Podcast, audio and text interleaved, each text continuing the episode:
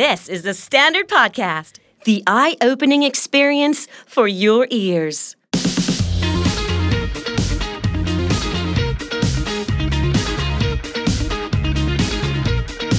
ตอนเด็กๆเนี่ยเคยฝันอย่างหนึ่งเลยว่า ฉันจะเป็นนายกรัฐมนตรี นี่คิดขนาดนี้เลยนั่งคุยนโยบายกับเพื่อน จากเด็กคนหนึ่ง ที่ฝันอยากเป็นนายกรัฐมนตรี และลงสมัครเป็นตัวแทนนักศึกษา พี่ เดี๋ยวหนูจะลงหัวหน้าพักนะ เราคุยที่นั่นทีจริงเลยนะ พี่ก็บอกว่าเอาสิลงเลยเดี๋ยวพี่ช่วย แม้สุดท้ายไม่ได้เป็นนายกรัฐมนตรีสมใจ แต่เธอก็ได้เป็นปากเป็นเสียงแทนประชาชน ในอาชีพ นักข่าว เราก็เลือกเลยว่าจะเป็นสายการเมือง ซึ่งเราก็ขอเป็นสายทหารนักข่าวการเมืองสายทหารที่ติดตามทั้งกองทัพบบก ทัพบกนี่เขาจะแบบอื้อหือเข้มแข็งบึกบึนอื้อหือกองทัพอากาศ ทหารอากาศเขาจะอินเตอร์ กองทัพเรือได้ขึ้นเรือดำน้ำยัง วีลอยหกปีนะคะอันนี้เถยเท่สวัสดีค่ะ ออมนันพัฒน์คุณกำลังฟังเทยเท่ที่ The Standard Podcast That is fabulous ชื่อน้องไอซ์ปรัชญานงนุษนะคะ เป็นนักข่าวนะคะ นักข่าวสายทหารนะคะ ก็เลยถูกเรียกว่า เธอนักข่าวสายทหารนะโอ้โหวันนี้ดีใจมากๆที่ได้มาแลกเปลี่ยนประสบการณ์กับพี่ๆนะคะโอ้โหแซ่บมาก เดี๋ยวก่อนยังไม่ทันได้สัมภาษณ์เลยโอ้โหแซ่บมากแล้วเดี๋ยวก่อนอันนี้ที่หลังจากพี่ๆบอกไปว่าคุยกันนอกรอบอ่าโอเคโอเคโอเค นี่ก็อยากให้เห็นว่าถ้าเกิดฟังเสียงเนี่ย อาจจะนึกไม่ออกว่าหน้าตาไอซ์เป็นยังไงแต่ว่า พูดเลยว่าผมยาวครึ่งหลังนะคะเรียกว่าเซ็กซี่มากทีเดียววันนี้มีเสื้อคอเต่าเล็กน้อยโอ้โห เออเดี๋ยวเขาจะนึกไม่ออกว่าเฮ้ยค่ะนักข่าวสายทหารเนี่ย แล้วเป็นเธอเนี่ยควรจะเป็นลุคแบบไหน ก็บางทีก็เป็นเสื้อเชิ้ตกางเกงยีนนะฮะแต่แต่ถ้าคนจะจำได้เนี่ยเขาจะเรียกว่าชอบใส่เสื้อขาวกางเกงยีนอย่างเงี้ยค่ะ เป็นเป็นลุคของเราแล้วเห็นเห็นข้างหลังก็รู้ว่าเป็นเรา มาถามนิดนึงว่าตอนชีวิตวัยเด็กเป็นยังไงบ้างโอ้โหเรียกว่าวัยเด็กเนี่ยนะฮะเรียกได้ว่าซนเขามาบอกกสนมากใช่ไหมโอ้โหคือในบรรดาพี่น้องเนี่ยนะสามคนเนี่ยเป็น คนที่ซนที่สุดพ่อแม่บอกเลยว่าซนที่สุดจริง ๆ เป็นลูกคนที่เท่าไหร่เป็นคนที่สามค่ะ คือเป็นคนสุดท้องแล้วก็สนที่สุดใช่ มีวีรกรรมอะไรเด็ด ๆ ที่แบบว่าทำให้การันตีได้ถึงความสนของเราไหมโอ้คะโหความซนก็คือพ่อนี่คือจะโดนคุณพ่อเนี่ยตีเรื่องหนึ่งบ่อยเลยก็คือ ชอบทำของในบ้านพังอืมคือหนักที่สุดเนี่ยเคยทำตู้กระจกเนี่ยพลิกลงมาเลยแล้วแตกดังเพลง แต่ดีนะไม่เป็นอะไรเลย เพราะว่าเราเราปีนอยู่อีกอีกฝั่งหนึ่งก็เห็นว่าเออมีเพื่อนบ้านคอยมากวาดกระจกให้ เออ ก็เป็นวีรกรรมที่แบบจำถึงวันนี้เลยเรื่องอะไรพวกเนี้ยค่ะ ตอนช่วงเด็กๆเนี่ยเราแบบ ใช้ชีวิตยังไงคือแบบว่า พ่อแม่มีแบบเข้าต้องแบบมีกรอบมีอะไรให้ไหมเพราะว่าสนขนาดนี้โอ้โหมีค่ะ ก็คือส่วนหนึ่งเนี่ยคือเราอยู่ก็ต้องมีวินัยมีระเบียบนะแต่ไม่ถึงกับว่าโอ้โหพ่อแม่จะดุขนาดนั้น แต่ว่าก็แยกเป็นเรื่องๆไป คือเราขออะไรเราก็ได้อืมแต่ก่อนจะได้มานะก็ต้องแลกเรื่องการทำ การเรียนการมีวินัยการใช้ชีวิตต่าง ๆ ก็คือสิ่งหนึ่งที่ทำมาแต่เด็กเลยนะคะแล้วก็คิดว่าต้องทำก็คือเรื่องงานบ้าน คือตัวเองเนี่ยจะมีมีตารางก็คือจำได้เลยว่า เริ่มช่วยงานบ้านเนี่ย ก็คือช่วงประมาณอนุบาลก็เริ่มนิดนึงแล้ว แต่ว่ามาประถมเนี่ยมีหน้าที่ประจำเช่น คุณต้องซักถุงเท้าเอง หรือว่าช่วยแบ่งเบาภาระที่บ้านแล้วยิ่งพอมัธยมปุ๊บคราวนี้ก็ชัดเลยรีดผ้าซักถุงเท้าหรือ อะไรที่เป็นเรื่องส่วนตัวเนี่ยต้องทำเองทั้งหมดเรียกได้ว่าถึงจะสนแต่ยังต้องรับผิดชอบอยู่ใช่อืมแล้วอย่างงี้ตอนนั้นช่วงเด็กๆนี้แบบอินกับเรื่องอะไรบ้างคะตอนเด็กๆความอินเหรอฮะก็ มันอาจจะยังไม่ได้มีอะไรอินที่แบบเป็นเฉพาะหน้าเฉพาะทางนะเพราะว่าตอนนั้นเราก็ยังไม่รู้ว่า เอ๊ะเราจะไปทางไหนไปอย่างไร แต่ว่าความที่เราชอบอะไรบางอย่าง หรือมีอะไรที่เป็นแรงบันดาลใจเฉพาะตัวเนี่ยก็เพิ่งมาเกิดตอนมัธยมหลายๆอย่างเพราะว่าเป็นช่วงที่เราเริ่มรู้ตัวเอง เริ่ม เห็นไอดอลของเราเริ่มรู้ว่าตัวเองอยากจะเป็นอะไร ไอดอลเป็นใครตอนนั้น ไอดอลเหรอฮะ คือตอนเด็กๆเนี่ยไอดอลก็เปลี่ยนไปเปลี่ยนมาอยากเป็นคนนู้นอยากเป็นคนนี้ก็ไม่ไม่นิ่งเลยนะคะ คือมีไอดอลสูงสุดในชีวิตเลยคือ ในเด็กตอนเด็กๆเนี่ยเคยฝันอย่างหนึ่งเลยว่า เนี่ยฉันจะเป็นนายกรัฐมนตรีอ๋อคิดอย่างนี้เลยอ๋ออยากเป็นนะนายกคือแล้วตอนนั้นอยู่สวนกุหลาบโรงเรียนสวนกุหลาบเนี่ยมีสิทธิ์เก่าที่เป็นนายกรัฐมนตรีเนี่ย เจ็ดคนแปดคนประมาณนี้ได้นะ แล้วคิดว่านี่แหละ ฉันจะเป็นคนต่อไปของโรงเรียนให้ได้ นี่คิดขนาดนี้เลยนั่งคุยนโยบายกับเพื่อนนั่งคิด คือเรียกได้ว่าก็สนใจเรื่องเหล่านี้มาตั้งแต่ตอนเด็ก ๆ ก็เป็นส่วนหนึ่งที่นำพาเรามาเรียนตอนมหาวิทยาลัยต้องมาเรียนคณะรัฐศาสตร์ด้วยอ่านย้อนกลับไปนิดนึงบอกว่าเริ่มเป็นช่วงมัธยมที่รู้สึกว่าเราเนี่ยเป็นอะเป็นใครแบบค่ะเป็นเพศอะไรด้วยใช่ไหมคะก็ถามว่าเราเรา เรารู้ตัวเนี่ยก็คือต้องรู้ถามต้องรู้ตัวตั้งแต่ตอนมัธยมอืมคือรู้ว่าเราจะเป็นประเภทไหนจำแนกอะไรอืมแต่ถ้าถามถึงให้ย้อนพฤติกรรมของเราหรือว่าให้ให้ให้เรานึกถึงตัวเองในอดีตว่า เอ๊ะเราเริ่มมีพฤติกรรมหรือลักษณะแบบนี้จากไหนก็คิดว่าตั้งแต่ประถม อืมแต่ว่าพอมารู้ตัวจริงๆมัธยม และอย่างตอนนั้นมัธยมแล้วอยากเป็นนายก แต่เป็นตุ๊ดรู้ตัวแล้วอย่างนี้แบบมีเพื่อนแซวมีเพื่อนอะไรบ้างไหมว่าเอ้ย แรกแรก ๆเขาก็ไม่ชินนะคะ ตอนสมัยอยู่มต้นประมาณมหนึ่งมสองเนี่ยเขาก็อาจจะไม่ชิน เพราะว่าอันอาจจะเป็นเรื่องใหม่ แต่เรารู้สึกว่าพอมปลายเนี่ย ทุกคนก็ชินแล้วอืมแล้วเราก็มีกลุ่มของเรามีเพื่อนของเราที่เป็นแบบเราก็อยู่ด้วยกัน พากันเรียน พากันเที่ยวอย่างเงี้ยค่ะ ก็คือโชคดีที่ที่เราได้เพื่อนพากันเรียนหนังสือ แล้วตอนนั้นครอบครัวรู้ไหมคะว่าแบบเราเป็นเพศไหนแล้วะไรหนูเชื่อว่าที่บ้านรู้อยู่แล้ว เพราะว่าเขาคุณพ่อคุณแม่ก็อยู่กับเราทุกวัน แต่ว่าท่านก็ ถือว่าเป็นเป็นสิ่งที่เราเป็น แต่ว่าสิ่งนี้คือพ่อแม่ก็พยายามจะเป็นห่วงเราว่า เออเราไม่อยากให้เราต้องลำบาก หรืออยากให้เราประสบความสำเร็จในชีวิตท่านก็จะคอยเตือนคอยสอนตลอดเวลา แต่ว่าก็ไม่ถึงกับแบบมาห้ามหรืออะไรเลยโดยตรงไม่ได้แบบมีบรรยากาศมาคุใช่ไหมไม่มีว่าค่ะเออแล้วไม่มีการมาคุยแบบเรื่องอย่างนี้แบบถกกันเครียดไม่ไม่มีเลยนะคะอันนี้บอกได้เลยว่าไม่มี ถือว่าเป็นสิ่งที่เราได้รับจากพ่อแม่เราคิดว่า ตรงนี้ความไว้ใจตรงเนี้ยค่ะ แล้วก็เกลียดตรงนี้ที่พ่อแม่ให้เราเนี่ยดังนั้นเนี่ยเราก็ต้องให้ที่บ้านกลับไปด้วยหนึ่งนั้นคือการทำให้เขาไม่เป็นห่วง แล้วก็ทำให้ตัวเองเนี่ยประสบความสำเร็จในชีวิตเพื่อให้เขาไม่ต้องห่วงเรา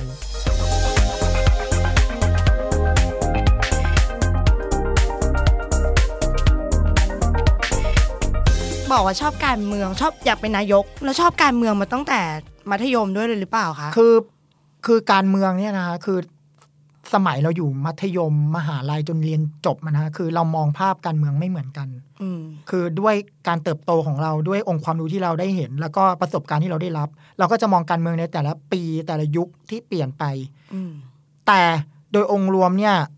จุดเปลี่ยนที่เรามองการเมืองเนี่ยมาเกิดตอนเรียนที่รัฐศาสตร์ธรรมศาสตร์ค่ะด้วยการสอนของอาจารย์ทำให้เรามองโลกที่กว้างขึ้น แล้วก็ ไม่ใช่ตัวเองเป็นศูนย์กลาง คือพยายามเอาตัวเองเนี่ยไปใส่ในตัวละครต่างๆ ว่าถ้าเราเป็นเขาเนี่ย เราจะตัดสินใจอย่างไร และเราจะทำอย่างไรอืมก็คือทำให้เราไม่ให้โลกมาเข้าใจเรา แต่เราไปเข้าใจโลกว่าโลกมันเป็นแบบนี้อืมแล้วเราจะมีความสุขและทำให้เราเนี่ยมีเมตตาต่อคนอื่นมากขึ้น คือบางคนเรียนรัฐศาสตร์แล้วเนี่ย ก็จะวิจารณ์ทุกอย่าง วิจารณ์หมด จนเราหลงลืมไปว่า ที่เขาตัดสินใจแบบนั้นเนี่ย มันมี ปัจจัยอะไรมีหนุบนริบทอะไรบ้างประมาณนั้นค่ะอืมแล้วอย่างนี้ พอบอกว่าอยากเป็นนายก แล้วก็เลยเนี่ยเข้ามาเรียนรัฐศาสตร์ พอเรียนแล้วรู้สึกว่ามันใช่มันสอดคล้องกับสิ่งที่เราคิดไว้ไหมคะ สมัยเด็กๆเนี่ยเวลาเราไปถาม เราก็จะก็จะอยากเป็นคุณหมอ อยากเป็นอืมคุณครู อยากเป็นทหาร อยากเป็นหลาย ๆ อย่าง ทุกคนมีความฝันได้อยู่ที่ และความฝันเนี่ยมันก็มีการเปลี่ยนแปลงไปหนึ่งคือเรารู้ข้อจำกัดของเรา ว่าตรงจุดนั้นเนี่ยน่าจะยากเราก็อาจจะปรับมาเป็นอย่างอื่น ซึ่ง การปรับเนี่ยคือส่วนหนึ่งคือเราเรียนรัฐศาสตร์เนี่ยที่มาเรียนตอนหลังเนี่ยมันไม่ใช่เพราะเราอยากเป็นนายกแล้วมันอยากมันอยากมาเรียนเพราะว่าส่วนหนึ่งคือ เราสนใจเรื่องเหล่านี้ เราคิดว่าถ้าเรามาเรียนในเรื่องที่เราชอบเนี่ยเราจะมีความสุขในการเรียน ส่วนปลายทางจะเป็นอาชีพอะไรคืออีกเรื่องหนึ่งคือตอนนี้ยังไม่ได้คิดว่าอยากเป็นอะไรแล้ว คิดว่ามาเรียนแล้วมีความสุขและคิดว่าความสุขนั้นจะทำให้เราไปสู่จุดที่ดีได้ แล้วตอนนั้นเลือกเลือกเรียนเอกอะไรคะเอกการเมืองการปกครองการค่ะเมืองเลย ซึ่งก็คือ ได้เรียนสมใจอยากจริง ๆ ได้โอ้โหเรียนแบบ คือไม่ได้เรียนแค่ประวัติศาสตร์การเมืองเขาเรียนเรื่องระบบการเลือกตั้งของไทยของต่างประเทศ เรียนเรื่องระบอบการเมือง คือเรียนทุกอย่างที่เกี่ยวกับการเมืองทั้งหมดแม้กระทั่งเศรษฐศาสตร์การเมืองเราก็ต้องเรียนอืมเพราะว่าเกี่ยวกับการเมือง แล้วก็ไปต่อวิชาโทของคณะวารสารและสื่อสารมวลชน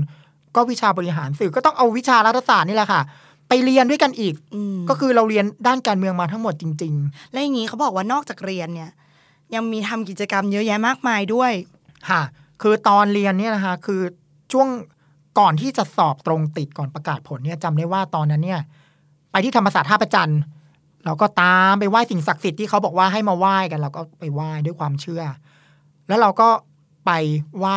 อนุสาวรีย์อาจารย์ปีดีพนมยงค์แล้วเราก็สัญญาท่านว่า ถ้าสอบตรงติดที่นี่นะคะ หนูจะทำกิจกรรม จะเอาความรู้ที่มีเนี่ยมาทำเพื่อมหาลัยของเราหรืออะไรอืมประมาณนี้นะคะ แล้วก็คือก็มีรุ่นพี่มาแนะนำว่ามาทำกิจกรรมมหาวิทยาลัยไหมอืมก็ได้ค่ะ ก็ลองลองดูสภานักศึกษาตอนนั้นนะคะ ก็คือมาสมัครเป็นสมาชิกตอนนั้นเราลงสมัครนะคะ ก็เป็น สมัครในสมาชิกของจากคณะรัฐศาสตร์อะอ่าซึ่งมีผู้สมัครสามคน แล้วเอาแค่สองคนแล้วเราก็ได้กับเพื่อนอีกคนหนึ่งนะคะอืมก็คือเป็นสองคนตัวแทนคณะไปนั่งในสภานักศึกษา ก็ทำมาช่วยพี่มาสองปี ปีหนึ่งกับปีสองอืมก็ช่วยกันมา แต่พอปีสามเนี่ยสิคะคือเราตอนนั้นเราเป็นรุ่นพี่แล้วปีสามเราก็รู้สึกว่า ตอนแรกเราก็คิดว่าเราจะทำต่อไหมคุยกันแล้ว จะทำต่อไหมหรือยังไงดี หรือว่าเราจะให้น้องทำแต่สรุปก็คือก็ตัดสินใจตอนนั้นวินาทีนั้นว่า พี่เดี๋ยวหนูจะลงหัวหน้าพักนะ เราคุยที่นั่นทีจริงเลยนะเออพี่อันนี้คุยที่นั่นจริงจริงจริงๆนะพี่ก็บอกว่าเอาสิลงเลยเดี๋ยวพี่ช่วย เออเราก็บอกช่วยนะ เรื่องเรียนล่ะอุ้ยเอาไว้ก่อนเดี๋ยวช่วยแน่อ๋อเรื่องเรียนบอกว่าเดี๋ยวเดี๋ยวค่อยไปแก้ปัญหากันอ่าคนอื่นเขายังเป็นกันได้เลยทำไมเธอจะเป็นอืมไม่ได้พี่เขาบอกแบบนี้เลยทำไมเธอมจะเป็นไม่ได้ โอเคโอเคจริงพี่ ก็หาเสียง ตอนนั้นหาเสียงยังไงโอ้ยหาเสียงเนี่ยนะพี่คือคิดยุทธศาสตร์วางกลยุทธ์ก็คือโอ้โหพี่ คือ เราพยายามทำจริงจังจริงจันะงเออนั่งคิดนโยบายกันเลยนะฮะเอาเอาแผนของมหาวิทยาลัยเนี้มากางดูเลยว่ามหาลัยจะทำอะไรในอนาคตบ้าง เพื่อเขียนนโยบายให้สอดรับกับแผนของมหาไปวิทหายาลัยจากไหนวะอยู่ธรรมศาสตร์ยังไม่เคยรู้เลยหาก็มันจะมีในแผจากไหวเว็บไซต์หรือว่าบางทีเราทำสภามาก่อน2ปีอ๋อค่ะเราก็จะรู้โอเคข้อมูลของมหาลัยว่ามหาลัยจะทำอะไร หรืออะไรที่คิดว่าทำได้จริงอืมตอนนั้นก็ให้เพื่อนคิดมอตโต้ของพรรคว่าอ่าจำได้ไหมจำได้ไหมรู้งานในพื้นที่รู้หน้าที่ในสภา เออเป็นมอตโต้เพราะรู้งานในพื้นที่เพราะเราทำมาก่อน รู้หน้าที่ในสภาเราก็รู้เพราะสภาต้องประชุม เออ เออ ก็คิดมอตโต้จุแข็งมาได้ว่ะเออ แล้วเราคิดว่าโอเค เราก็ได้ทีมดีด้วยคือเพื่อนเก่ง รุ่นน้องขยันได้รุ่นพี่เป็นกุญซือ เป็นที่ปรึกษาที่ดีมากอืมก็ลุยกันทำมาหาเสียงกันประมาณเดือนหนึ่งสองเดือน แล้วเราหาเสียงเนี่ยนะคือเราส่งสองศูนย์คือท่าประจันกับลังสิตอืมเราก็ต้องไปหาเสียงสองที่ โอ้โหจำได้ช่วงนั้นเนี่ยคือไปหมด หาเสียงนี่คือเราก็ต้องล็อกเลยว่า วันนี้หาเสียงคณะไหน สายสุขศาสตร์ สายสังคมศาสตร์ สายวิทยาศาสตร์ หาเสียงหอพักหาเสียงตลาดนัด คิดไว้หมด เช้ากลางวันเย็นมีแพลนหมด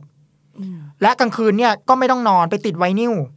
ตื่นเช้ามาคนต้องพรึบต้องเห็นพรึบเออคือตอนนั้นทำกันสองเดือน และการลงพื้นที่เนี่ยมีประโยชน์อย่างหนึ่งนะเราเห็นปัญหา ระหว่างหาเสียงนี่คนมีเอาปัญหามาบอกเรา ซึ่งโชคดีมากอย่างหนึ่งคือ ผู้บริหารของมหาวิทยาลัยเองเนี่ยก็ให้พื้นที่ให้เราได้ นำเสนอต่างๆ และมีงานที่เราจัดทุกครั้งคือ งานนักศึกษาพบอธิการบดีอืมอธิการบดีท่านก็จะมานั่งกับผู้บริหารคณะ เพื่อมารับฟังนักศึกษาว่าเรามีปัญหาในมหาวิทยาลัยบ้าง ก็จะส่งตรงถึงผู้บริหารเลยได้โดยตรง ก็นำไปแก้ปัญหาต่างๆ นี่ก็เป็นส่วนหนึ่งแต่ว่าสิ่งที่เป็นแต่ละรุ่นเนี่ยนะฮะแต่ละรุ่นนี่ก็จะมีงานที่เป็นงานใหญ่ของตัวเองปีละชิ้น ผลงานโดดเด่นเออตอนเป็นประธานคืออะไร ผลงานโดดเด่นนะคะคืออันนี้เนี่ยเป็น งานโดดเด่นที่สุดเลยนะเป็นงานใหญ่ที่สุดเท่าที่เราทำมาเลยนะก็คือ การที่ไปร่วมเสนอเรื่องพรบของมหาวิทยาลัยอืมคือตอนนั้นเนี่ยจะมีเราจะได้ยินคำว่าออกนอกระบบใช่ไหมคะค่ะเราจะได้ยินมาโดยตลอด แต่ว่า ต้องทุกมหาลัยต้องออกนอกระบบอยู่แล้ว คือไปเป็นมหาวิทยาลัยในกำกับของรัฐอะไรเงี้ยนะคะที่เขาเรียกกันเป็นภาษาราชการ เราไม่สามารถคัดค้านนโยบายนี้ได้ว่าห้ามทำเพราะเป็นนโยบายของรัฐบาลเป็นของประเทศ แต่สิ่งที่สำคัญกว่านั้นก็คือ เมื่อเราจะต้องทำแล้วล่ะ เราก็ต้องฟังทุกคน เราจะต้องร่วมมือกันทำเพื่อให้มันออกมาผลดีที่สุด เพราะบางมหาวิทยาลัยเนี่ยนะคะก็ทำสำเร็จ บางมหาวิทยาลัยพอเปลี่ยนไปแล้วก็มีปัญหาเกิดขึ้นมาก็มี เราก็เห็นตัวอย่างมาแล้วในหลายๆมหาวิทยาลัยดังนั้นเนี่ยเมื่อธรรมศาสตร์เราจะก้าวไปตรงนั้นเนี่ยเราก็ต้องร่วมมือกัน ซึ่งเราก็ได้รับการผู้ใหญ่ก็ก็รับฟังความเห็นเราพอสมควรนะคะแต่ว่ามันก็มีกระบวนการหลาย ๆ อย่างที่เราต้องพิสูจน์ในส่วนของนักศึกษาเองว่าเราสามารถที่จะทำหน้าที่ได้เป็นอย่างไรบ้าง เช่น เราก็ต้องไปยื่นหนังสือต่อสภาตอนนั้นนะคะก็คือขอให้สภาชะลอร่างไว้ก่อน ก็ยื่นหนังสือผู้นำฝ่ายค้านผู้นำฝ่ายรัฐบาลแล้วก็ประธานรัฐสภา แล้วอย่างนี้ตอนนั้นที่เราเป็นประธานนักเรียนประธานนักศึกษาเนี่ย ภาพลักษณ์เป็นอย่างนี้เลยไหมผมยาวอย่างตอนนี้นั้เลนยไหมหรืผมยังอว่าสั้ยังนเป็นผู้ชายอยู่ผมงสั้นเพราะว่าคือเพิ่งเพิ่งเริ่มไว้ไงค่ะ แต่เราก็แต่งเป็นผู้หญิงอยู่แล้วตอนหาเสียงเออแต่ว่าปัญหาอย่างนี้ค่ะ คือตอนนั้นเนี่ยเราคิดนโยบายกันเนี่ยนะคือเราก็คิดกันว่าจะรีพิเซนต์ความเป็น LGBT เลยหรือเปล่า คำตอบที่เราคุยกันในวงประชุมก็คือห้ามมคือเราเราอย่าเอาเอาตรงเนี้ยมาเป็นจุดขาย เราควรจะเอาตรงเนี้ยมาเป็นแรงขับมาทำงานมากกว่า เราก็พรีเซนต์ว่าเราคือผู้หญิงคนหนึ่งที่จะมาทำงาน คือมันคือทุกคนรู้อยู่แล้วค่ะคือเขาเห็นเราใส่กระโปรงตอนนั้นผมยังไม่ยาวมาก เขาก็คิดว่าคงเป็นผู้หญิง แต่เราพูดว่าสวัสดีค่ะ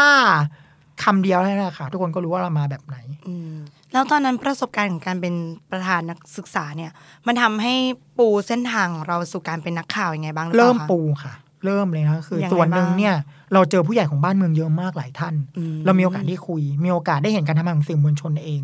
และส่วนหนึ่งก็คือเรามีรุ่นพี่ที่เป็นสื่อมวลชนเป็นนักข่าวหรือทำงานสื่อก็มักจะมาเล่าเรื่องการทำข่าวให้เราฟังอยู่ตลอด วันนี้พี่เจอรัฐมนตรีท่านไหน พี่เจอนายกท่านไหน พี่เจอใครบ้างเราก็ฟังเออก็น่าสนใจดีนะงานนี้ก็ท้าทาย แล้วเราก็เป็นคนชอบอ่านข่าวอยู่แล้ว ชอบฟังข่าวอยู่แล้ว อ่านหนังสือพิมพ์ทุกเช้าอยู่แล้ว เราคิดว่าเอ๊ะหรือนี่จะเป็นทางเรา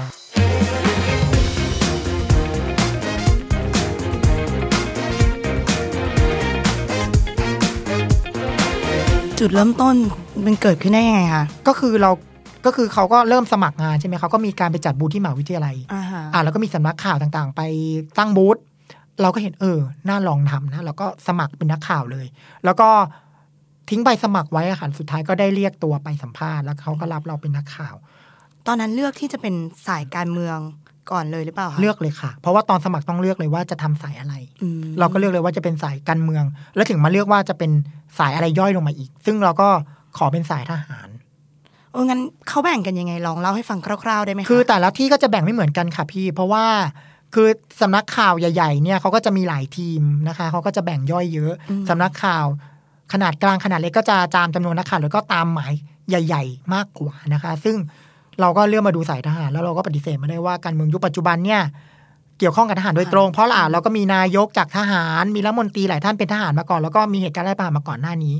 นะคะ ซึ่งเราก็ปฏิเสธเรื่องเหล่านี้ไม่ได้ดังนั้นเนี่ยเราคิดว่าเป็นห่วงเวลาที่เป็นโอกาสนะใช้คำว่าโอกาสเลยที่เราจะได้มาทำข่าวใน ในห่วงเวลาสำคัญของประเทศในแบบนี้นะหลังจากเหตุการณ์รัฐประหารมา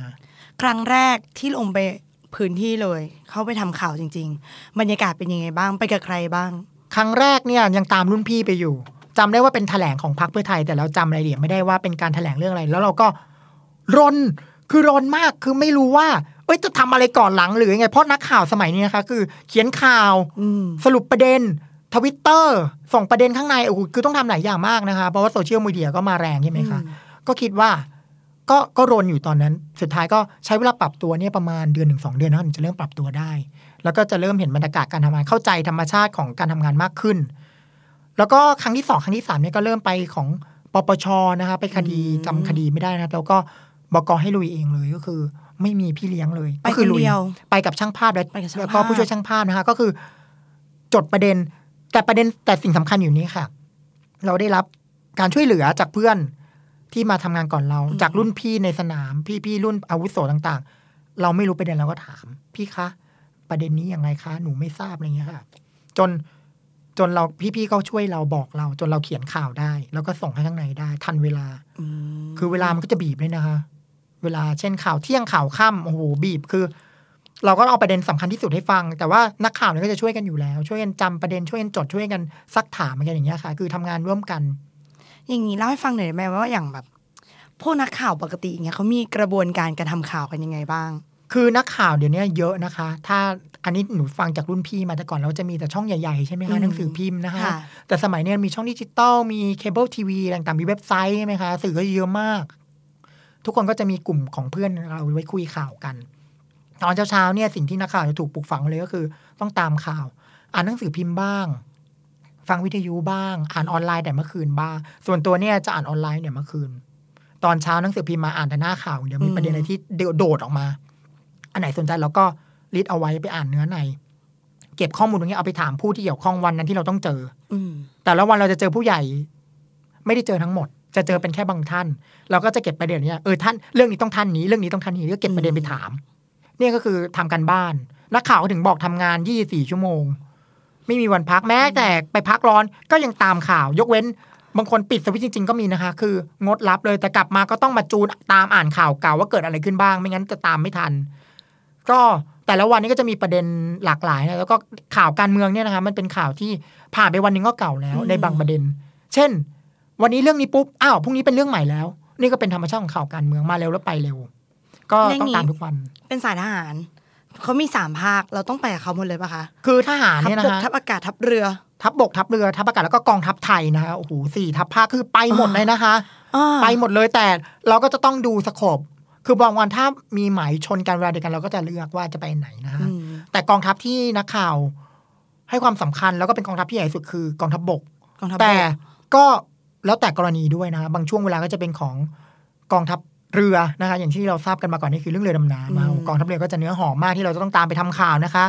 กองทัพอากาศก็จะมีเรื่อยๆนะคะ เรื่องประเด็นต่างๆนะคะ เกี่ยวกับการจัดซื้อการการอัปเกรดเครื่องบินอ่าล่าสุดก็คือ F5 อย่างเงี้ยนะคะก็คือที่ทำกันไปชอบจังเลยอะแล้วก็เออเออเออติดตาม เราไม่ได้ตามทหารที่เป็นระดับผู้บังคับบัญชาระดับสูงเนี่ยครับทหารระดับล่างก็ต้องตามนะ เช่นทำอะไรระดับบ้างผอบหน่วย ระดับผู้พันผู้การกรมก็ต้องตามนะครับเพราะว่าแต่ละหน่วยเนี่ยก็จะมี ในการทำงานที่แตกต่างกันไปอีกในสี่ภูมิภาคนะคะ ก็คือทหารเนี่ยเราตามการทำงานในหลาย ๆ มิติหนึ่งการซ้อมรบเราก็ต้องไปอ่าไปดูด้วยไปด้วยนะเขาซ้อมบ่อยไหมอะก็แล้วแต่ไม่เคยรู้เลยเทศกาลบ้านบ้านเรานี่เขามีซ้อมเหมือนกันมีใช่ไหซ้อมตลอดทั้งปีค่ะอืมมีซ้อมตลอดทั้งปี แต่จะทีหน่อยช่วงฤดูร้อนปลายปลายปลายร้อนต้นฝนจะเยอะหน่อยเพราะว่าไม่มีมรสุม แต่ช่วงมรสุมก็ซ้อมนะคะแล้วก็ดูเป็นเคสเคสไปว่าเคสไหน ไปเป็นประเด็นอะไรแบบไหนแล้วก็จะดูประเด็นที่เราสนใจด้วยนะคะบกเรืออากาศแล้วก็ไปหมด เวลาเขาซ้อมเขาทำอะไรกันบ้างโอ้ยก็มีหลายแบบนะเราเราไม่มีโอกาสเห็น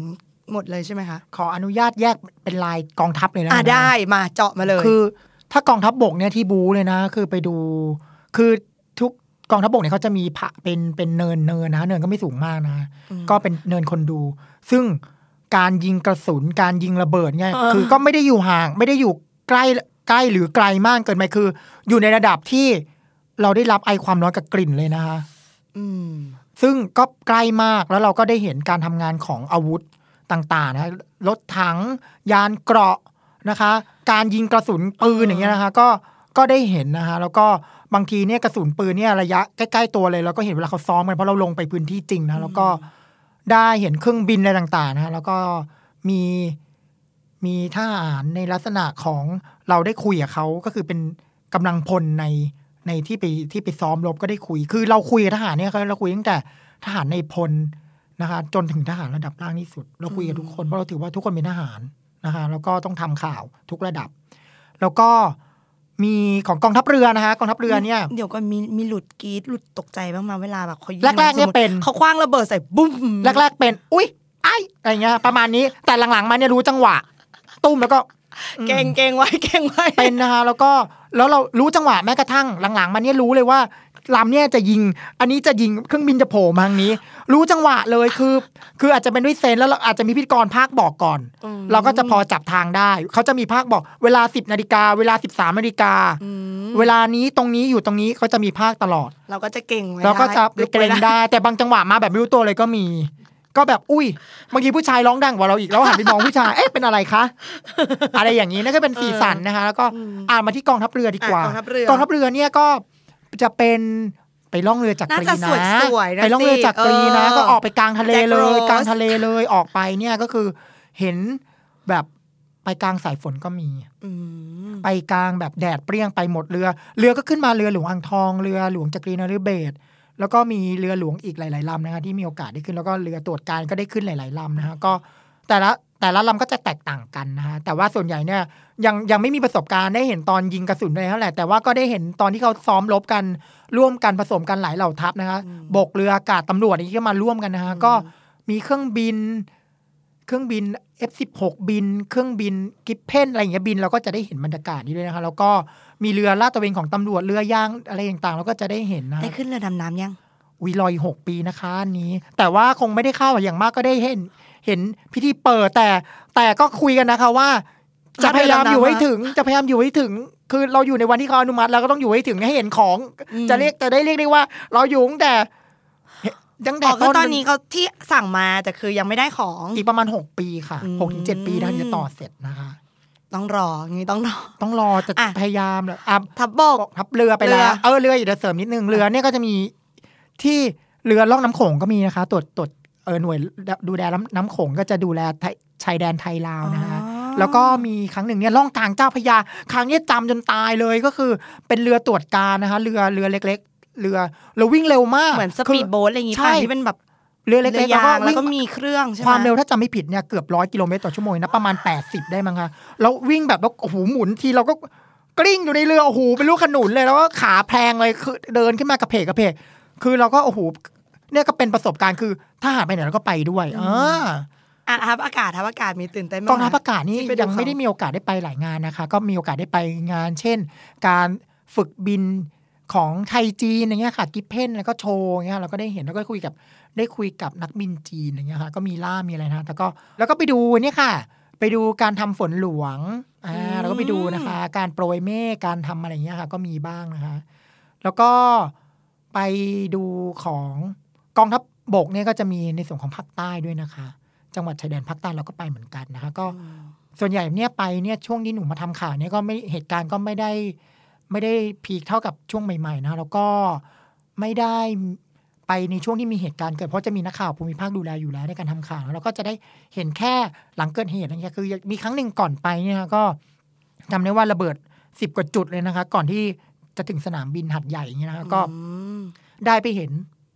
ร่องรอยมากกว่า คือถ้าไม่คิดว่าเป็นจังหวัดชายแดนภาคใต้เนี่ยก็ปกติหนูใช้คำนี้เลยนะ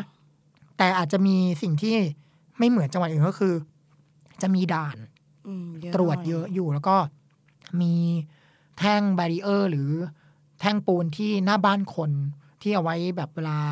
การระเบิดเนี่ยแต่เวลาแล้วก็จังหวัดชายแดนภาคใต้เนี่ยเวลาจอดรถนะคะ เขาจิดเกาะกลางถนน เพื่อกันคาร์บอมอืมเขาจะไม่ชิดด้านข้าง ใช่มันจะไม่ชิดบ้านคนเนี่ยค่ะแล้วแต่ว่าในพื้นที่นี้ทุกคนก็ปรับตัวได้นะคะ แล้วก็ได้คุยกับประชาชนได้อะไรอย่างนี้ด้วย คือประชาชนนี้ก็เล่าบางอย่างให้เราฟัง คือบางอย่างเนี่ยประชาชนกล้าเล่าให้เราฟัง เขาคุยกับเราแล้วเขาสบายใจอืมเวลาได้ข้อมูลมาเนี่ย บางทีเราก็สามารถที่จะสะท้อนให้สังคมเห็นได้ว่าเออ ประชาชนก็ในพื้นที่ก็คิดแบบนี้นะ ซึ่งบางข้อมูลที่เราได้เนี่ยเป็นข้อมูลที่ประชาชนอะ ไม่กล้า เล่าให้ทางฝ่ายรัฐฟัง หรือไม่สบายใจที่จะเล่าให้ฟัง แต่เขาสบายใจเล่าให้สื่อฟัง เพราะเอาเอาเราอาจจะมีศิลปะในการที่จะพูดพูดคุคุยยอะไรอย่างเงี้ยค่ะ ก็เป็นบทบาทของสื่ออีกบทบาทหนึ่งอย่างนี้สามเหล่าทัพ ประทับใจเหล่าทัพไหนมากอุ๊ยที่สุดเขาประทับใจหมดนะเออเพราะว่าอะไรไม่รู้มีไหมเลือกว่ะเพราะว่าเฮ้ยสามเหล่าทัพเนี่ยตอบเขาสมเป็นเขานักแตกข่าวเขาจริงแตกต่างกันนะคะเอออ่าทัพบกเนี่ยเขาจะแบบอืมเข้มแข็งบึกบึนอื้อหือแต่ทัพเรือเนี่ยเขาก็จะอ่อนโยนและขี้เหงานี่นะทหารเรือ ออกเรือไปไกลเนี่ยนี่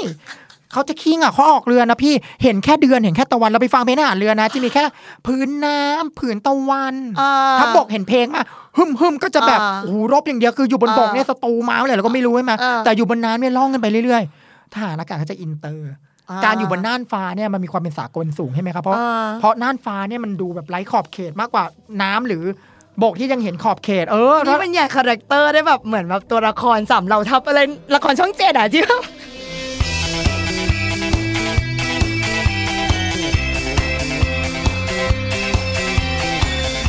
งี้ มีวันที่แบบสถานการณ์มันตึงเครียดมาแบบโอ้ยทำไมมันต้องขนาดนี้ สถานการณ์ตึงเครียดเหรอครับพี่คือคือหนูไม่สามารถจะบอกได้ว่าอะไรตึงเครียดที่สุด เพราะนับจากนี้ไปเราก็ไม่รู้ว่าอะไรตึงเครียดแต่ถ้าทำมาสามปีจะใช่ปีใช่จะจากปีประปีสบเนี่การยณ์ที่ฮะผ่านมาเนี่ย คือบรรยากาศตึงเครียดเนี่ยคือ การเรื่องความตึงเครียดทางการเมืองมันก็มีอยู่เนืองๆนะฮะ แต่เราถือว่าความครียดของเราคือเรื่องชีวิตคนละกันเราถือเรื่องชีวิตคนนะฮะคือส่วนหนึ่งเนี่ยเหตุการณ์ที่เราเพิ่งมาทำข่าวใหม่โอ้ตอนนั้นทำได้แค่เดือนกว่านะแล้วก็เกิดเหตุการณ์รัฐประหารใช่ไหมฮะแล้วเราก็ไปทำข่าวกลุ่มที่เขาไม่เห็นด้วยกับรัฐประหารนะคะมาชุมนุมกันบริเวณแยกปทุมวันนะคะ ตรงหอศิลป์กรุงเทพอะค่ะตรงบางบุญคลองนะคะแล้วก็มีบริเวณนุสาวรีย์ชัยสมรภูมินะคะอีกวันหนึ่งนะคะก็ เป็นวันที่เราคิดว่าบรรยากาศตึงเครียดเพราะว่าทหารเนี่ยก็ต้องมาควบคุมสถานการณ์อืมแล้วตอนนั้นเนี่ยคนที่เขามีความเชื่อทางการเมืองเนี่ย เขาไม่เห็นด้วยเนี่ยเขาก็ออกมาแล้วทุกคนออกมาด้วยความไม่พอใจ ความไม่เห็นด้วย ซึ่งตรงเนี้ยเราก็คิดว่าหุยจะมีการเผชิญหน้ากันหรือเปล่าอืมหรือในห่วงเวลาแบบนี้เนี่ยที่แหลมคมเนี่ย จะประคองสถานการณ์ไปอย่างไร และมือที่สามล่ะ คนสร้างสถานการณ์ล่ะเราก็คิดโอ้โหไปเยอะแล้วสิ่งที่เราเห็นแล้วเรารู้สึกว่า พีคเลยครับ ภาพก็คือภาพทหารกับประชาชนเนี่ย อยู่โตะเผชิญหน้าเผชิญหกัน้านกัน แต่ยังไม่ได้ทำอะไรกันนะอาจจะมีการต่อว่าอย่างเงี้ยต่อว่าจากทางประชาชนที่ไม่เห็นด้วยกับกองทัพนะฮะที่ทำรัฐประหาร คือระยะห่างเนี่ยไม่มากนะฮะแล้วทหารเขาก็แต่งชุด โอ้โห เต็มเต็มแบบใส่คือแต่งเครื่องทแบบเขาล่ะโอ้โหอืมเต็มเลยเต็มเราที่คิดอุ้ยในฐานะสื่อทำไงดี เราจะทำไงไม่ให้เกิดการตีกันหรือนองเลือดแล้ว เราก็คิดว่ามันไม่ควรมีใครมาตายกับเรื่องแบบนี้ แล้วเราไม่อยากเห็นมีอะไรเกิดขึ้น เราก็คิดแบบนี้ตอนนั้นเราคิดแบบนั้น เราส่วนเห็นด้วยไม่เห็นด้วยอีกเรื่องหนึ่งนะแต่เราไม่เห็นอยากเห็นใครมาเป็นแบบนี้ อืมเราทำให้สุดท้ายการชุมนุมอะไรก็เรียบร้อยก็คือมีการผู้ผู้ใหญ่ระดับผู้ผู้ใหญ่ของกองทัพหรือเจ้าที่ตำรวจเนี่ยก็สามารถทำให้เหตุการณ์เนี่ยเรียบร้อยและผ่านไปได้ ที่อนุสาวรีย์ชัยวันนั้นเหมือนกันค่ะก็คือชุมนุมกันช่วงเย็น ถึงประมาณช่วงค่ำเนี่ยโอ้โหฟ้าเริ่มมืด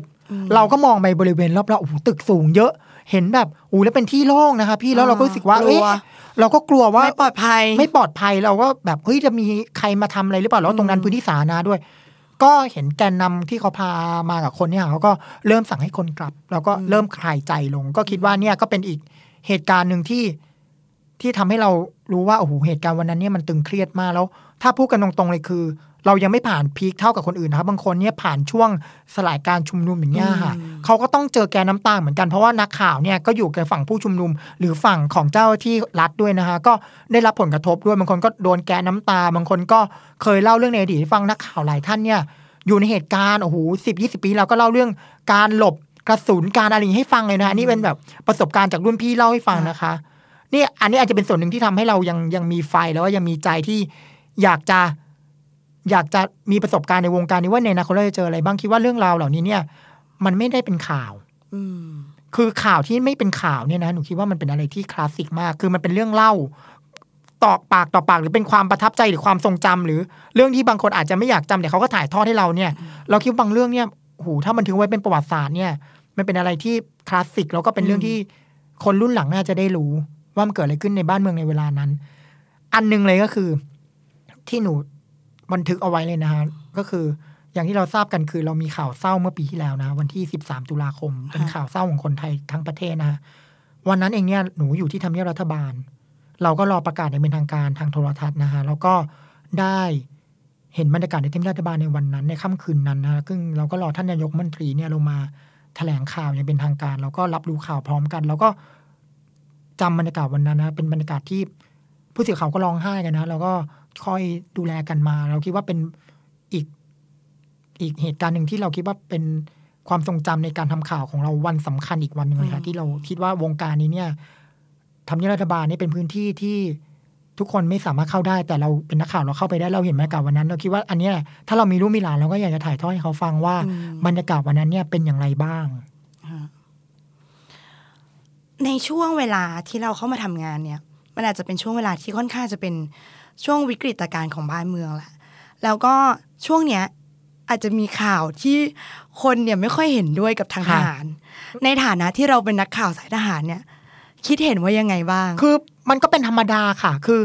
มันไม่มีใครสามารถเห็นด้วยกันทุกเรื่อง คือคนรักกองทัพ ก็ต้องมีคนไม่ชอบกองทัพมคนรักก็ไม่ได้เห็นด้วยกับทหารทุกเรื่อง คนไม่รักก็ใช่ว่าจะไม่เห็นด้วยไปทุกเรื่อง ก็มันก็เป็นพื้นที่สีเทาสลับไปสลับกันมานะ แต่สิ่งที่เราต้องทำก็คือ อะไรที่ประชาชนตั้งคำถามมากๆเนี่ยหรือว่ามีกระแสในโซเชียลมีเดียเนี่ยหรือผ่านสื่อเยอะเนี่ยเราต้องเอาไปถามผู้ใหญ่ที่เกี่ยวข้อง โดยเฉพาะในยุคนี้เลยนะคะพี่เราต้องถามตลอดคือ เรื่องความจำเป็นในการจัดซื้ออาวุธ ซึ่งก็เป็นคำถามที่เราถามตลอดว่า ซื้อมาแล้วจะใช้ในงานแบบไหนงบประมาณอย่างไรผูกพันแบบไหนใช้งบส่วนไหน ซึ่งเรื่องราวเหล่านี้เราก็ทำตลอดและข้อมูลนะคะที่มีการเผยแพร่ทางสื่อต่าง ๆ เนี่ย ก็มาจากนักข่าวอืมสายทหารทั้งนั้นเลยว่านักข่าวสายทหารก็ได้ข้อมูลมานะคะว่าข้อมูลเป็นแบบไหนบ้างอะไรยังไง มาตีแผ่ส่วนการวิพากษ์วิจารณ์ว่าคุ้มค่าไม่คุ้มค่าก็อยู่ที่สังคมด้วยว่าจะตีความแบบไหน ถ้าสังคมมองว่าไม่คุ้มค่า ทางกองทัพและรัฐบาลก็ต้องเอากลับไปตีโจทย์ แล้วก็มองว่าจะทำยังไงชี้แจงประชาชนให้ประชาชนเข้าใจ หรือปรับแบบไหนให้ประชาชนรับได้ ซึ่งตรงเนี้ยก็เขาถึงบอกว่าสื่อเป็นสื่อกลาง แต่สื่อก็มีสิทธิวิจารณ์นะคะ ถ้าเรามองแล้วว่า เอ๊ะ โครงการนี้เนี่ยไม่คุ้มค่าอะไร แล้วก็ เอาเอาเอาข้อเท็จจริงตรงนี้เนี่ยไปถามผู้ใหญ่ของบ้านเมืองที่เกี่ยวข้อง คือเรามีโอกาสได้เจอผู้ใหญ่ของบ้านเมือง เจอผู้นำกองทัพ เราก็จะเอาตรงนี้แหละไปถามเพราะเราถือว่าเรามีโอกาสได้ถาม ไม่มีใครที่จะมีโอกาสทุกคนไปทำหน้าที่นั้น เราคิดว่าสื่อมวลชนตรงนี้มีเขาเรียกว่ามีตรงนี้ที่ว่าเป็นสิทธิพิเศษของสื่อ แต่สื่อก็มีกรอบที่ต้องยึดมากกว่าคนอื่น คือเรื่องจรรยาบรรณสื่อเรื่องวิชาชีพของสื่อเรื่องการเสนอข้อเท็จจริง หรือบางอย่างเนี่ยเราอยากวิจารณ์มากนะคะ เราอยากมากเลย แต่สุดท้ายเนี่ย มันก็ต้องอาศัยข้อมูลอาศัยข้อเท็จจริงใช้อารมณ์ไม่ได้เพราะว่าเราเป็นสื่อ เพราะไม่เช่นนั้นมันก็จะไม่น่าเชื่อถือกดดันไหมกดดันจากสังคมมาที่เขาแบบ จริง ๆ ข่าวจากทางทหารเนี่ยก็น่าจะเป็นสิ่งที่คนจับตามอง แล้วก็อยากจะรู้มากที่สุด ในฐานะสื่อที่เป็นคนต้องคอยไปซักไปถามให้หรือว่าเขียนถึงเนี้ย รู้สึกกดดันไหมว่าแบบ กระแสสังคมเขาจะมองว่า เอ๊ะเราเข้าข้างางรัฐบาลหรือเปล่าอ๋อหรือว่าเราเอ็นเอียงไปทางประชาชนมากเกินไป หรือทำหน้าที่สื่อมวลชนมันคือกดดันมากแค่ไหนคะในส่วนตัวหนูโดนนะครับคนบางคนก็คือเขาคือคนบางคนเชื่อเชื่อแบบไหนเนี่ยเขาจะมองว่าหนูตรงข้ามตลอด อืมบางคนเขารักทหารเขาจะมองว่าหนูว่าanti กองทัพ ต้องทำไมต้องไปถามเรื่องนี้เขาเยอะแยะอ่าล่ะนั่นเลย แต่บางคนที่เขาไม่รักทหารเขาจะบอกว่านักข่าวคนเนี้ยไปทำไมไป support มากเลย เราก็คิดว่าเออ แล้วแต่คนอ่านคนดู ว่าเขาจะคิดอย่างไร ซึ่งเราก็รับน้อมรับอยู่แล้วคำวิจารณ์เพราะว่าเราเองเนี่ยเราก็เขียนงานวิเคราะห์ เราก็เขียนงานวิพากษ์วิจารณ์สถานการณ์ไว้เยอะอยู่ใช่ไหมฮะแล้วเราก็ในเมื่อเราเขียนวิเคราะห์ วิเคราะห์แล้ววิจารณ์คนอื่นไว้เนี่ยรัฐมนตรีหรือผู้ใหญ่ของบ้านเมืองเนี่ย เราก็ต้องยอมรับการวิจารณ์กลับเหมือนกันอืมอย่างบางทีเนี่ยข่าวของเราหรืออะไรของเราเนี่ยไปขึ้นเพจนี้ใช่ไหมฮะที่เราของของของที่เราทำเนี่ยแล้วมีเราก็ไปคนแชร์ตามอ่านไปเราก็ไปตามอ่านนะคะ เราก็ตามอ่านว่า เขามีความคิดเห็นอย่างไรบ้าง แล้วก็ตามอ่านอ่านอ่านอ่านอ่านอันไหนที่ดีเราก็เก็บเอาไว้อันไหนที่ เราทำให้เราสึกเศร้าใจ เราก็อ่านไว้เพื่อเพื่อสกิดตัวเองอะไรที่อ่านแล้วทำให้เรามีกำลังใจ ก็จะเก็บเอาไว้สร้างแรงบันดาลใจเหมือนกันมันแล้วแต่เราก็ต้องพยายามทำใจให้สตรองเอาไว้ คือแรก ๆ เนี่ยเราก็งงทำไมต้องมาว่าเราแรงขนาดนี้เราตัดพ้อกับตัวเองเลยนะคะ แต่พอมันโดนบ่อยๆ เข้าเนี่ยเรารู้สึกว่า อีกแล้วเหรอ โอเค ไม่เป็นไร จนเราชินแล้ว อืม แล้วคิดว่าความเป็นเธอของเราเนี่ยพอเข้าไปคลุกคลีกับวงการทหารอะไรอย่างเงี้ยเขาปฏิบัติกับเรายังไงบ้างเขาเขาทีเราดีดีกว่าคนอื่นไหมหรือว่าแบบให้ความแบบอ่อนโยนกับเราไหมแล้วแต่คนนะคะอันนี้ คือบางคนเนี่ยเขาก็จะมองเราเป็นผู้หญิงไปเลยอ่าบางทีเขายังแอบไปถามพี่ๆนักข่าวหรือเพื่อนนักข่าวด้วยกันเลยว่า น้องคนเนี้ยเป็นผู้หญิงจริงหรือเปล่า เออบางคนมองไม่ออกก็มีนะคะแต่บางคนเนี่ยเขาก็จะ คือพวกเราเนี่ยเป็นเพศเพศ LGBT เนี่ยเราก็บางทีหนูเยเป็อะนมาเยอะมาในสายนักข่าวทมีหารด้วยกัน คือ LGBT ก็มีหลายประเภทนะคะ ก็มีอยู่มีเป็นอยู่ทุกคนก็มีเวลาอยู่ด้วยกันเขาก็จะเปิดเปิดเผยกับเราอยู่แล้วแต่บางทีเวลาทำงานก็จะเป็นอีกบุคลิกหนึ่งเพราะว่ามันก็อาจจะเป็นเรื่องของความสบายใจแล้วก็เรื่องของภาพลักษณ์ของเขาอันนี้ก็เป็นสิ่งของแต่ละคนนะคะแต่ว่าอยู่ด้วยกันนี่เราก็เป็นปกตินะคะแล้วก็คือทหารนี่หลายคนนี่เขาก็เขาก็เอ็นดูแล้วนะคะ ว่า เออว่าเห็นว่าเรา เป็นแบบนี้แล้วเราก็เป็นจุดเด่นทำให้เราอะ สามารถหาแหล่งข่าวคุยกับแหล่งข่าวได้ง่ายขึ้นด้วย เพราะว่าคือทุกคนก็จะแบบเราแต่งเป็นผู้หญิงด้วยใช่ไหมคะเราก็จะแบบอ่าเออแบบแบบอยากคุยกับเราก็มีอ่าแล้วบางทีเขาก็แบบแกล้งเรานะคะ แบบแซวเราก็มีนะแต่แซวแบบน่ารักน่ารักนี่นะคะ คือเขาก็ให้เกียรติเราในฐานะที่เราเป็นนักข่าว คือคือถึงเวลาจริงนะคะเขาก็ไม่ได้มองเราเป็น LGBT นะคะ โดยตรงเขาจะมองเราเป็นนักข่าวคนหนึ่งนักข่าวที่เป็น LGBT อืมนะคะเขาก็จะให้เกียรติเราอย่างนี้ทุกคน ซึ่งเขาก็ปฏิบัติกับเราเหมือนกับ ปฏิบัติกับนักข่าวผู้หญิงนะคะ อันนี้อันนี้พูดเลยโดยตรงอืมนะคะแต่บางทีเราก็อาจจะแซวทหารเหมือนกันนะคือแซวมาแล้วก็แซวกลับก็คือคุยกันแบบขำๆเนี่ยค่ะคือเราก็คุยในฐานะที่บางทีบางคนเราก็เจอหน้าทุกวันนะคะบางคนก็อ่าเจอหน้าบางทีนานๆเจอกันทีอย่างเงี้ยค่ะก็มีบ้างก็คือเป็นปกติแต่สิ่งที่เราต้องทำก็คือหน้าที่ก็คือ เมื่อมีปัญหาเราก็ต้องไปถามเขา คือแม้จะรู้รู้จักกันแบบไหน แต่ถึงเวลาจริงนะคะก็ต้องถาม เพราะว่ามันเป็นสิ่งที่ประชาชนต้องการรู้แล้วเขาก็ต้องชี้แจง มันก็เป็นส่วนของเขาแล้วว่า เขาจะชี้แจงให้สังคมไปวิเคราะห์ยังไงต่อ เราก็มีหน้าที่ถามเหมือนเดิมอะค่ะ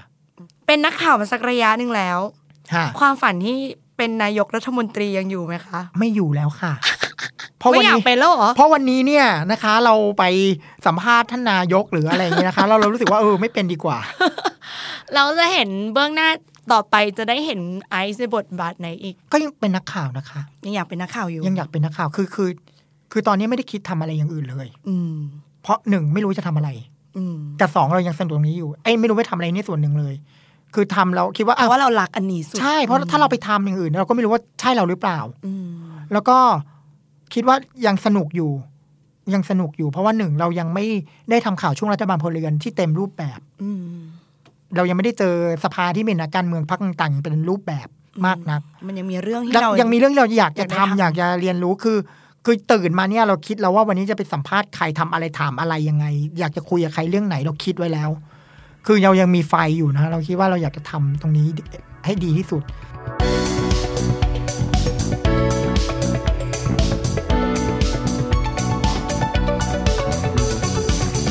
ถึงคำถาม ภาพบังคับของเราประจำรายการอ้าวเผยเท่ มีอีกเหรอมีโอ้มีโหอีก อุ๊ยตายแล้วคำนี้น่ากลัวมากบางคำนี้ต้องอะไรแน่รวบเลยตึอะ งอยู่รวบตึงอยู่โอ้โหก็เลยจะบอกว่า เข้าสู่คำถามภาพบังคับนึกนึกว่าเป็นคำถามไฟนอลของ Miss Universe ละกัน ถ้าให้คุณเปลี่ยนได้ ว่าจะเป็นผู้หญิง หรือผู้ชายแท้ๆสักคนหนึ่ง คุณอยากจะเปลี่ยนหรือไม่ ถ้าไม่เปลี่ยน เพราะอะไร หรือถ้าเปลี่ยน จะเป็นใครและเพราะอะไร ตอบคำถามติ๊กค่ะตอกติ๊กตอกติ๊กตอกดูสาห์ทำเสียงเหมือนพิธีกรยูนมิส s ูนิเวิร์สนะก็ไม่เปลี่ยนนะคะพี่ไม่เคยตั้งเปลี่คำยนถามนี้นะ เคยตั้งเนี้ยคำถามเนี้ยตอนปีสี่นะคะพี่อืมเคยตั้งกับถามอาจารย์เลยว่า อาจารย์คะหนูถามหนูขอถามหน่อย อาจารย์คิดว่า คือตอนนั้นอกหักด้วยนะเลยไปถามอาจารย์ อ๋อเอมีอโมเอเมนต์อได้คิดว่า คิดว่า อาจารย์คะแล้วเราเรา หนูคิดว่าถ้าหนูไม่เป็นน่าจะดีกว่าเลยไหมคะ หรือว่าหนูเป็นชายจริงหญิงแท้ไปเลยดีกว่าไหมคะอืมอาจารย์ก็บอกมาเลยว่าทำไมคิดแบบนั้น เธอเป็นแบบ เธอเป็นอย่างเนี้ยอาจจะดีกว่าเธอเป็นชายจริงหญิงแท้ก็ได้นะ มันไม่มีอะไรชี้ชัดได้เลยนะ ถ้าคุณผู้ฟังรู้จักเธอเท่ๆที่ไหน หรือจะเป็นตัวคุณเองก็ได้ และเต็มใจมาแชร์เรื่องราวให้ทุกคนฟัง ทวีตบอกเรา พร้อมติดแฮชแท็กเธอเท่นะคะ ออมนันพัฒน์นะคะ แล้วเราจะกลับมาเจอกันใหม่ กับเรื่องของเธอไทยที่ทำอะไรเท่ๆ สวัสดีค่ะ The Standard Podcast เปิดหู เปิดตา เปิดใจ เปิดโลก